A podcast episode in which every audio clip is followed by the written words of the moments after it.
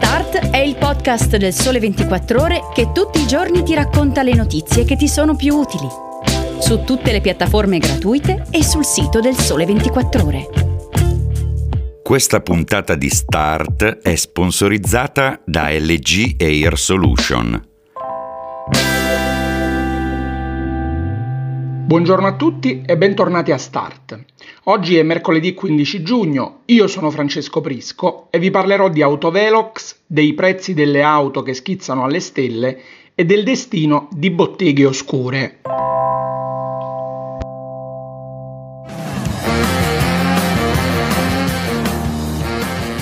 Chissà questi Morfin. Sì, ma non ha l'ultimo. No. È quello d'anno scorso. Te ricordi? Mazza, ci abbiamo fatto amore a ripetizione proprio. Dove stavamo? Stavamo a casa di Fausto e Maura, all'uscita del Gigolò a Tor in Pietra e in palestra al Budokan. E questo è il celeberrimo dialogo del Lo Famo Strano tra Carlo Verdone e Claudia Gerini, tratto dal film Viaggi di Nozze del 1995. Probabilmente vi ricordate la scena. I due sposini novelli e ruspanti sfidano l'autovelox in un improbabile momento di intimità autostradale. Lo Famo Strano, appunto. Gag perfetta per la prima notizia di oggi. Le vacanze al sud spesso e volentieri hanno un costo supplementare a causa delle multe per eccesso di velocità, magari giuridicamente sacrosante, ma comminate su percorsi non a rischio da parte dei comuni, per i quali la sicurezza stradale, a quanto pare, si riduce nel piazzare autovelox sulla superstrada dalla quale hanno la fortuna di essere attraversati.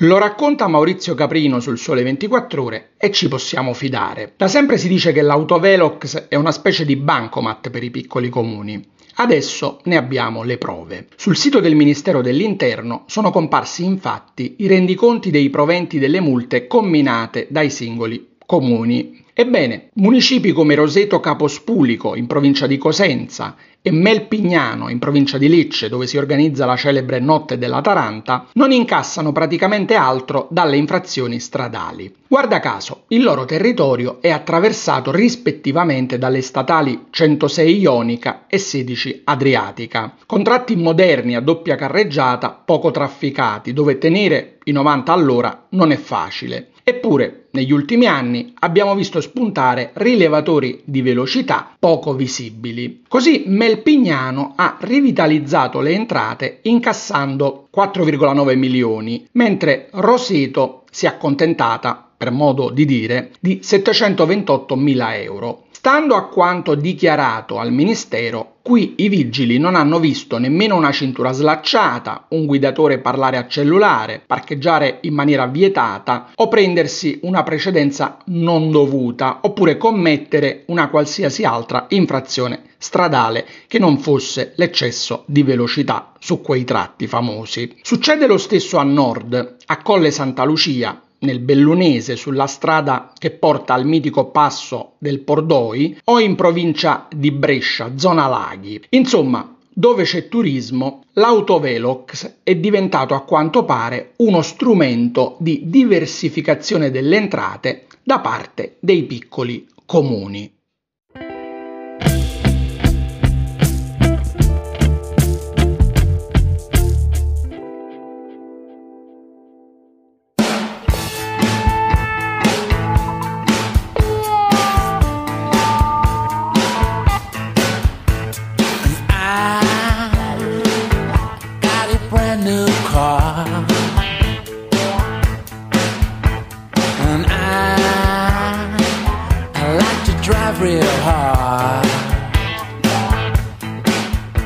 Questi sono i Rolling Stones.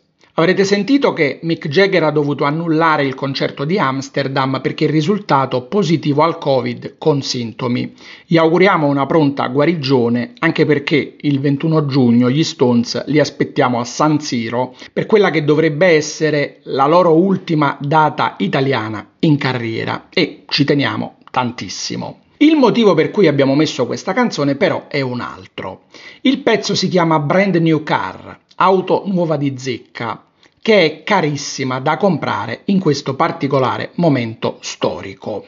Secondo una ricerca del Centro Studi Fleet and Mobility, prima del Covid bastavano infatti in media 21.000 euro per portare a casa un'auto nuova, grazie alla pressione delle fabbriche che puntavano a massimizzare i volumi e stabilizzare i piani di produzione. Da lì nascevano forti sconti praticati in tutti i canali di vendita e larga diffusione delle chilometro zero, strumento d'abbattimento prezzo per eccellenza. Già nel 2020 il prezzo medio era salito a 22.400 euro, più 7% insomma. Senza i 600 milioni di incentivi a bilanciare questa crescita, il valore medio netto, scrive Pierluigi del Viscovo sul Sole 24 Ore, sarebbe arrivato a 22.800 euro. Lo scorso anno gli incentivi sono passati a 1.050 miliardi, ancora insufficienti comunque ad annullare gli aumenti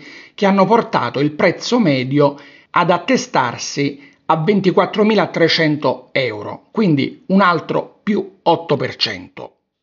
Perché tutto questo succede? C'è la crisi dei chip, certo, le materie prime costano di più, lo sappiamo. Le case di produzione poi frenano le autoimmatricolazioni e le forniture ai rent-a-car, contribuendo in questo modo ad alzare il valore medio dei veicoli, soprattutto utilitari. La nuova ondata delle auto elettriche, molto costose, non aiuta. Se ci sono più compratori che macchine in vendita, viene da chiedersi allora qual è l'efficacia degli incentivi? Più che stimolare una domanda già eccedente, sembrano un po' un regalo a quei pochi che riescono ancora a comprare.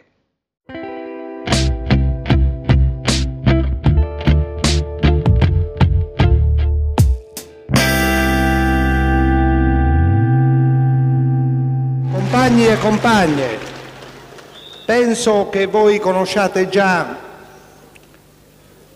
le indicazioni che sono venute dai primi risultati.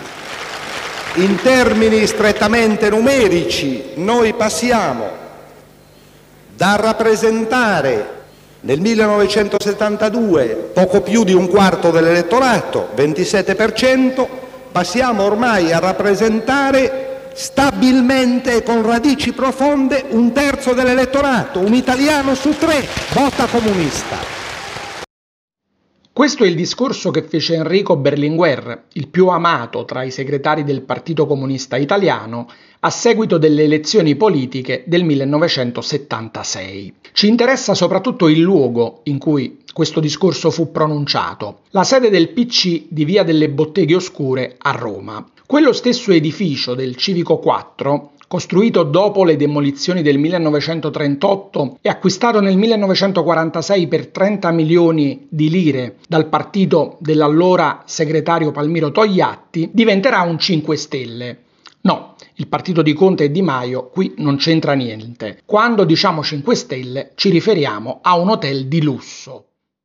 Il fabbricato, che è stato in tempi più recenti sede di Ernst Young e dell'ABI, è di proprietà della finanziaria Tosinvest di Giampaolo Angelucci, che ha annunciato un accordo per la locazione e la valorizzazione dello stabile di 8.000 metri quadrati. Nel piano degli interventi che saranno compiuti all'interno dell'edificio c'è il restauro, che avverrà pur mantenendo i canoni architettonici della facciata e molti dei suoi elementi storici che dovrebbero essere salvaguardati e valorizzati. A sostenere l'intervento la società locataria, che è una joint venture partecipata da AG Group e Rosfin. Oggi va molto di moda il turismo esperienziale e sarà sicuramente un'esperienza raggiungere la propria suite di mega lusso attraversando l'androne disegnato da Gio Pomodoro con la stella d'oro a 5 punte incassata nel pavimento, magari fermarsi ad ammirare il busto di Antonio Gramsci incastonato nel marmo della parete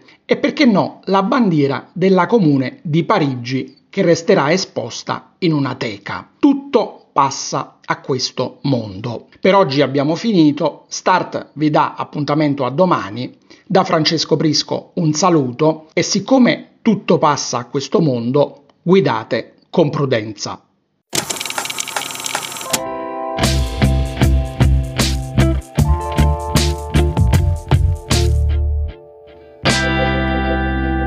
Questa puntata di Start è sponsorizzata da LG Air Solution.